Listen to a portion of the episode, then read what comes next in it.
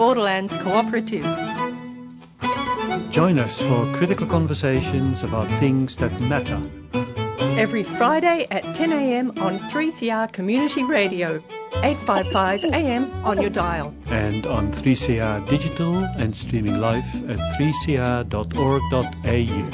So together, let's think again about important matters affecting us, like economics, Politics, education, health, climate. and what we can do about it all. Welcome to Think Again on Community Radio 3CR. We're broadcasting from Wurundjeri country. Think Again is offered by Borderlands Cooperative, an organisation that has been dedicated to positive social change for over 25 years. I'm Jacques Boulet, and today I'm talking with Dr. Kate Shaw, urban geographer at Melbourne University, and we'll talking we'll be talking about housing. Welcome again to Think Again, Kate. Oh, hello, hello, Jacques, and, and thank you. So we've got another yet another attempt at fixing the housing crisis in Victoria. And immediately after the announcement of the Victorian Housing Statement, as it was called, we had the usual responses from political parties, activists and academics across the mainstream media and of course across the social media. Reactions were more or less aligned with their party and economic ideological affiliations and positions. The announced measure were, measures were not enough and they would temporarily create even more housing crisis.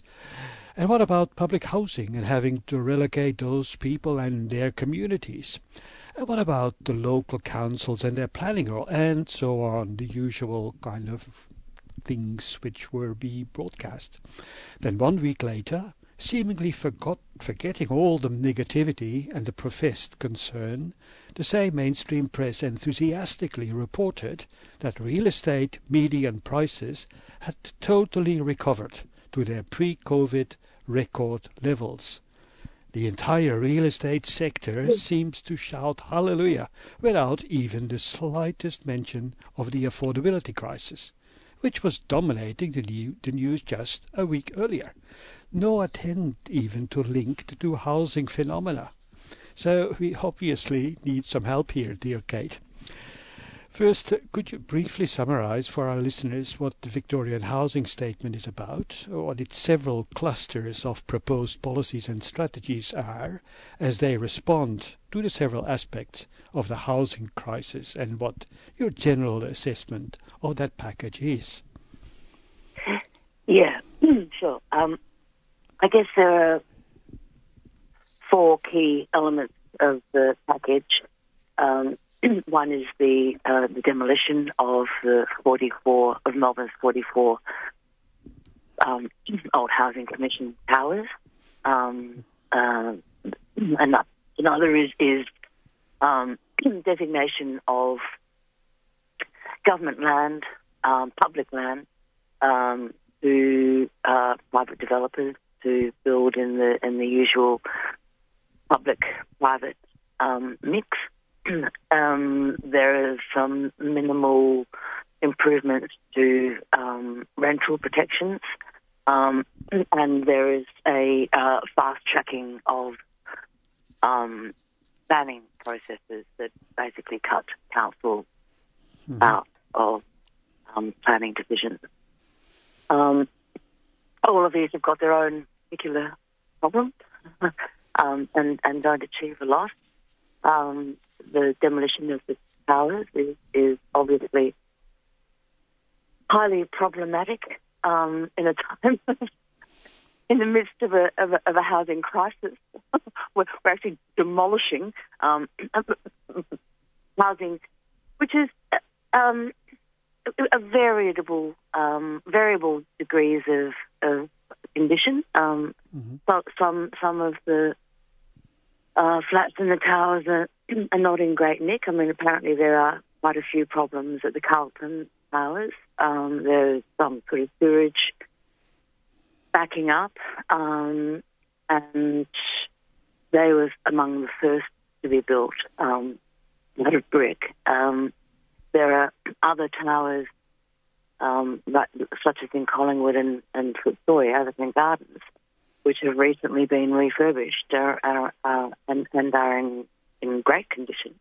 Um, so the sweeping statement, you know, the big, there's one of Dan's you know, big housing build um, type uh, statement um, is unfortunate in this case because there needs to be nuance uh, and the towers need to be treated differently and they need to uh, have um, each one needs a different analysis. Um, they're, they're, not they're not all the same, uh, and we should be able to see those evaluations and, and, and be persuaded of the necessity of their demolition um, before it happens. Um, and even then, um, we need a rationale as to why they're being demolished now, um, as opposed to why, why we're not focusing on putting more housing before start demolishing existing housing. Um, the sale of public land to private developers is, is, is obviously highly problematic because um, it's much cheaper for the government to build on its own land or land that it, it actually manages um, on behalf of us. Um, so, you know, that, that, that's just economically um, highly unfortunate. The, the renters' rights improvements are indeed uh, an improvement, but fabulously um, and weirdly, the housing statement actually contains a whole page of justification for not introducing rent control, mm. um, which is draw, draws on the same you know conservative economic logic that has been touted around for years. Um, as you know, it's now part of a, an economic orthodoxy that rent controls ultimately, you know, re- reduce housing stock and and and, and reduce um, the condition of housing and limit limit new housing supply. None of which is actually um, substantiated to any great degree, and in fact, are cases now in many cases in Europe um, where that's shown to be complete nonsense. Um, and finally, uh, the fast tracking of planning decisions. Uh, I mean, most of your listeners will already have a view about this, but um, cutting councils and therefore communities out of planning decisions is re- really um, deeply unfortunate. It's, hand, it's handing that decision making process essentially over to developers. Uh, and what we see is a lot more of the same um, and, and, and writ large. So, yeah, my, my, my view of the of the housing package is um, is is, is, is um, pretty dim, really. Hmm. Sounds like two out of ten or something like that.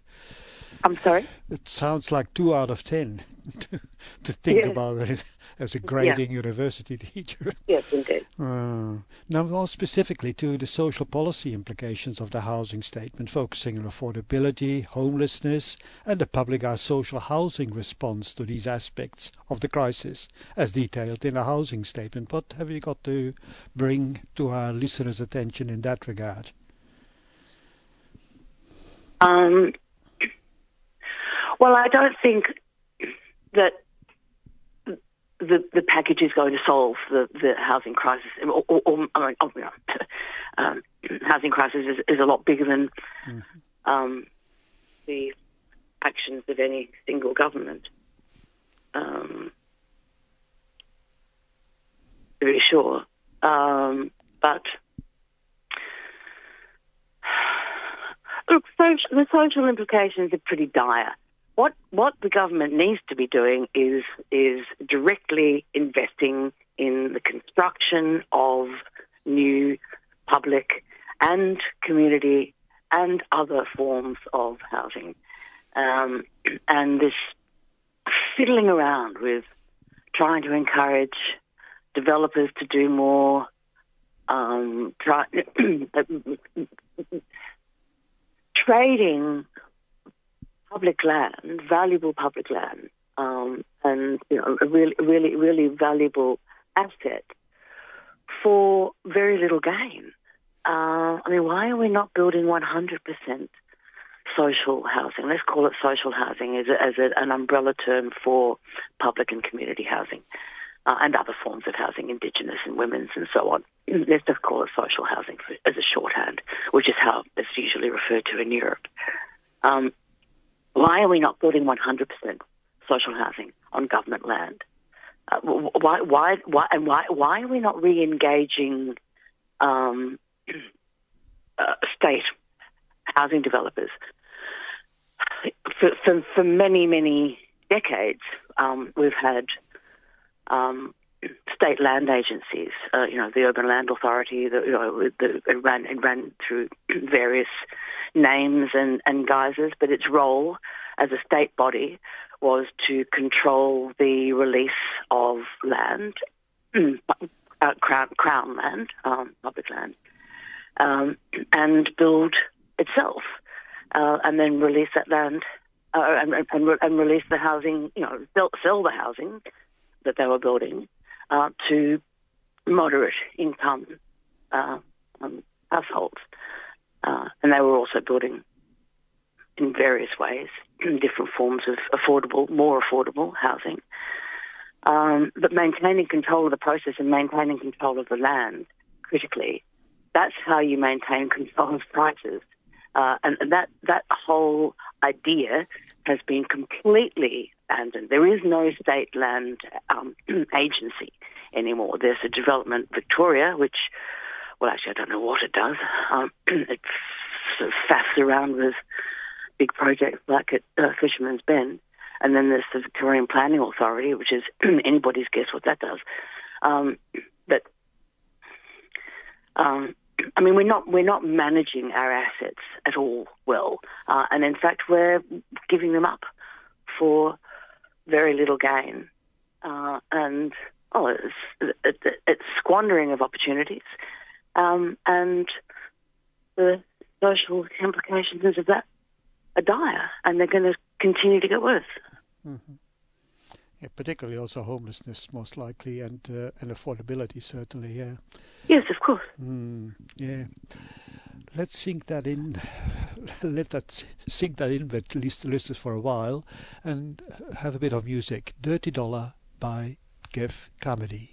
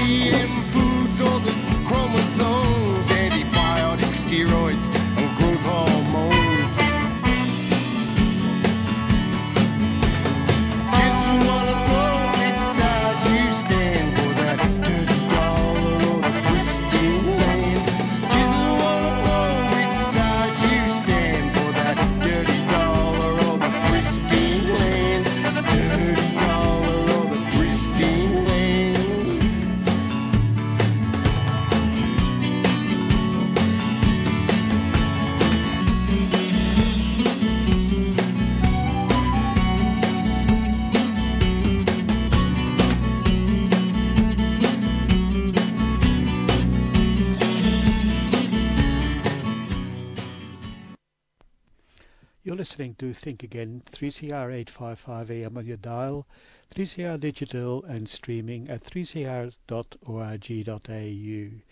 Today we're talking again about housing, especially commenting on the recent Victorian housing statement, but also widening the conversation a bit to get a more comprehensive overview of what the housing crisis really is about.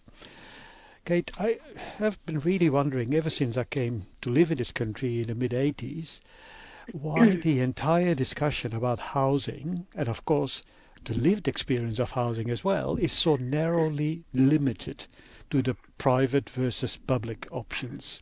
Sort of a kind of the juxtaposition between the Aussie dream house ownership versus everything else. Actually, everything else meaning inadequate including living in private and public rentals, for example, cooperative housing, co-housing, even respectable, and I put that in quotation marks, social housing, like in the European countries I've lived in, are just not being considered adequate. What is your take on this, Kate? Mm. yeah, it's it, it, it, it, it's, a, it's, a, it's a very potent point that you make, and it's one that that, that um, a lot of housing commentators have been observing. Um, there, look, there are multiple reasons for this. One, one, one very strong reason is the way that our banks uh, and financing systems operate, uh, and this is a, a, consequence of government legislation. Um, banks require equity to lend, uh, and they want uh, titles as equity. So this has produced the, you know, the arrangement in which somebody has to be able to provide a title to, to their flat or their piece of land in order to be able to borrow on it. Um, a lot of European countries have, have, have a much more diverse um, system of lending, um, and and so it's possible to borrow for share housing. Um, it's, it's, possible to borrow for uh, owning um, a share in, in a housing company uh, without being able, to, you know, without having to provide the title.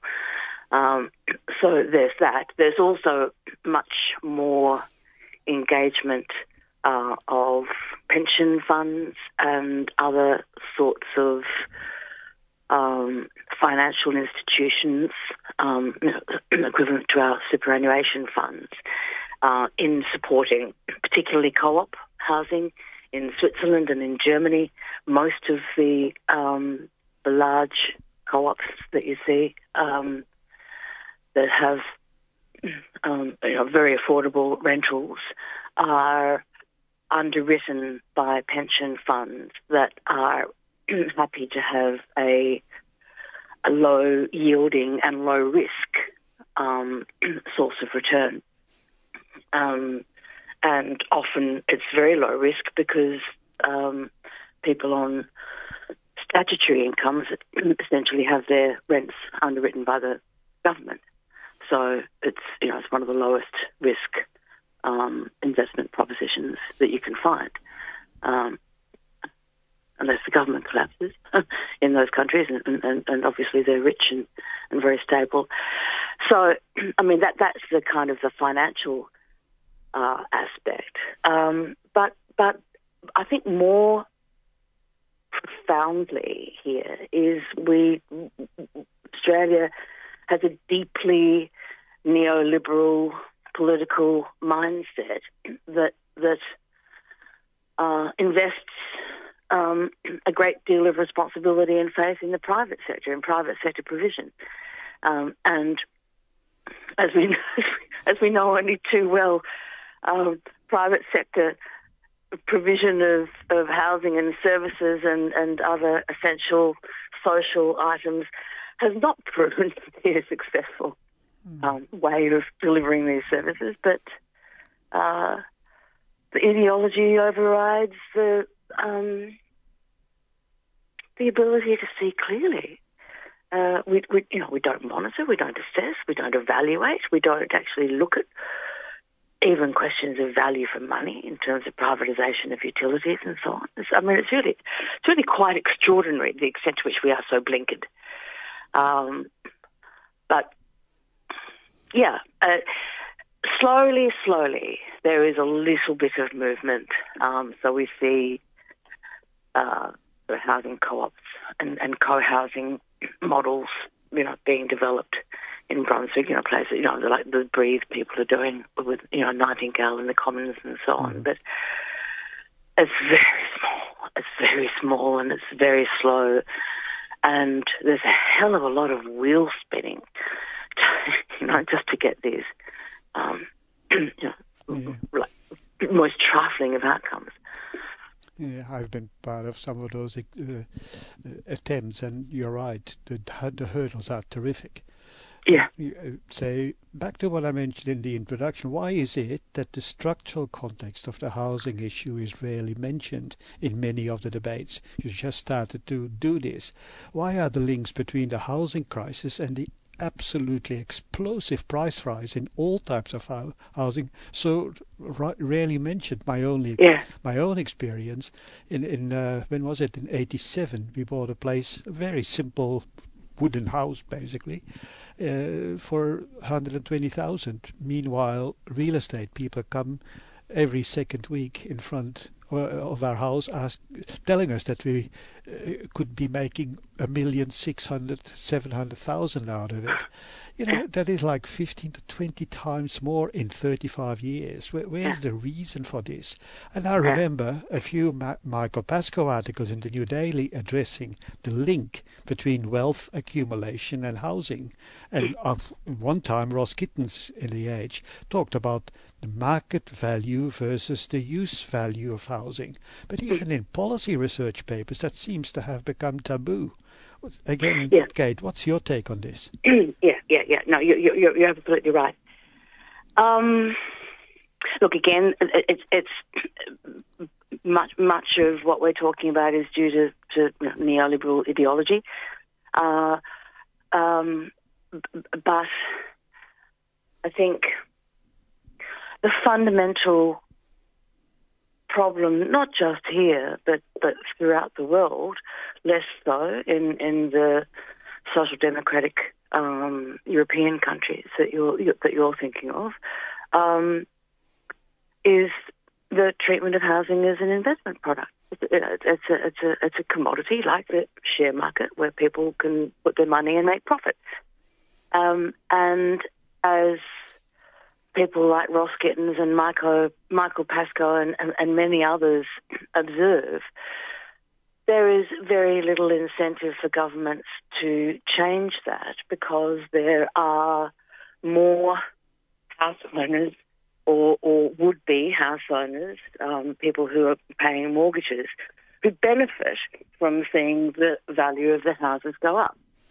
Um, even even if it means that they're going to have to pay at least as much as they gain um, on the sale of their existing asset to live somewhere else, uh, that doesn't kind of seem to enter the psyche. What they see is that there's the 1.6 million that their property is worth without having to having had to lift a finger, um, and and and that benefits so many people, um, so many property owners that that that governments are loath to touch that. that. Um, obviously, uh, the uh, negative gearing and capital gains tax discount is a huge um, tax incentive for people to buy more property than that which in which they live um, as an investment product.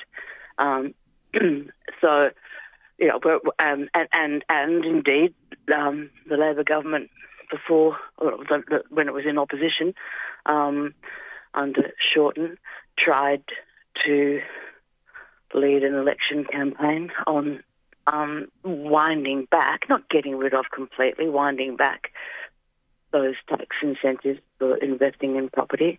Uh, and as we know, there was an enormous um, um, misinformation and you know and, and, and and violently violent, violently disingenuous campaign from the Murdochracy and, and, and, and fellow travellers um, against the, you know, the, the, removal of any of those incentives. Uh, you know, our right to invest and so on. So, I mean, we've got some really big problems there.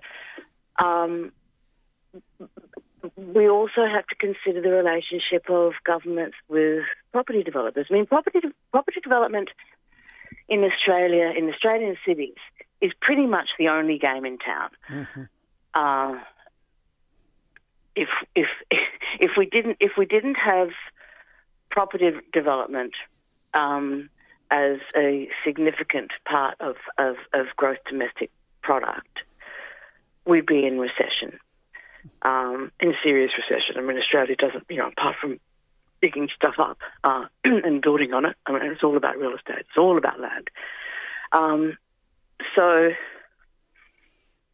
governments are terrified mm. of, of, of, of winding back those relationships. And as Dan Andrews said when he made, you know, when he when he announced the um, the Victorian housing statement, this has been prepared with our friends, the Property Council, who were standing next to him in the media release. Right? I mean, he was standing next to representatives of the property development industry.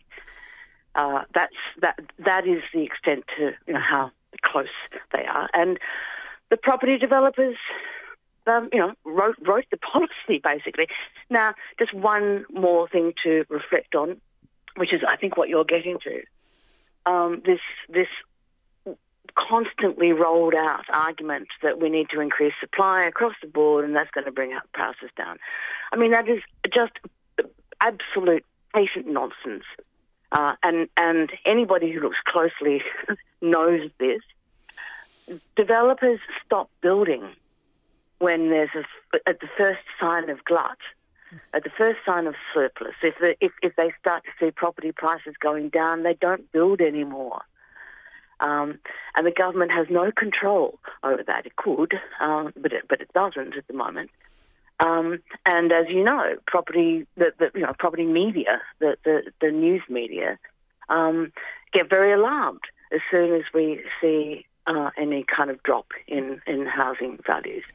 So, it, I mean, it's patently obvious that building more is not going to bring prices down. It will advantage the developers greatly. Mm-hmm. Uh, um, to the extent that they're willing to keep on, you know, keep building mm-hmm. um, without without reducing prices. Mm-hmm. So uh, it's a it's a it's, a perfect little virtuous circle yeah. for the property property industry and the government, and they don't need to see the logic or monitor and evaluate mm-hmm. the outcomes of their policies because it's not that's not what these policies are hmm. about. These policies are not about achieving affordability. The policies are about keeping the development industry and their mates Thank you. Happy and the relationship mm, cozy. Thank you for being so clear, dear Kate. thank you so much for helping us making more sense of the housing crisis and the way in which the Victorian Housing Statement will possibly make not much of a difference in that sad, sad ongoing story. Indeed. So thank you so much for spending that bit of time with us and with the listeners. And we are really running short of time again this afternoon will be. You're very welcome, Jacques. Thank you, thank you, Kate. This afternoon there will be a concert in Shepparton, and I can't uh, make the full announcement anymore because, as I said, we are running out of time. Uh, thanks for listening to Think Again on 3CR Community Radio with me, Jacques Boulet, and Dr. Kate Shaw, social geographer at Melbourne Uni.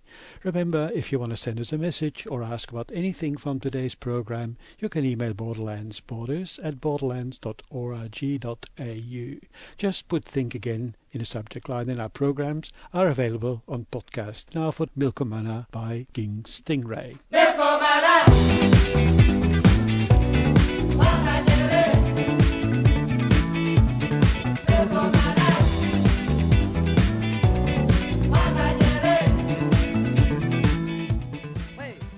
You've been listening to a 3CR podcast produced in the studios of independent community radio station 3CR in Melbourne, Australia. For more information, go to allthews.3cr.org.au.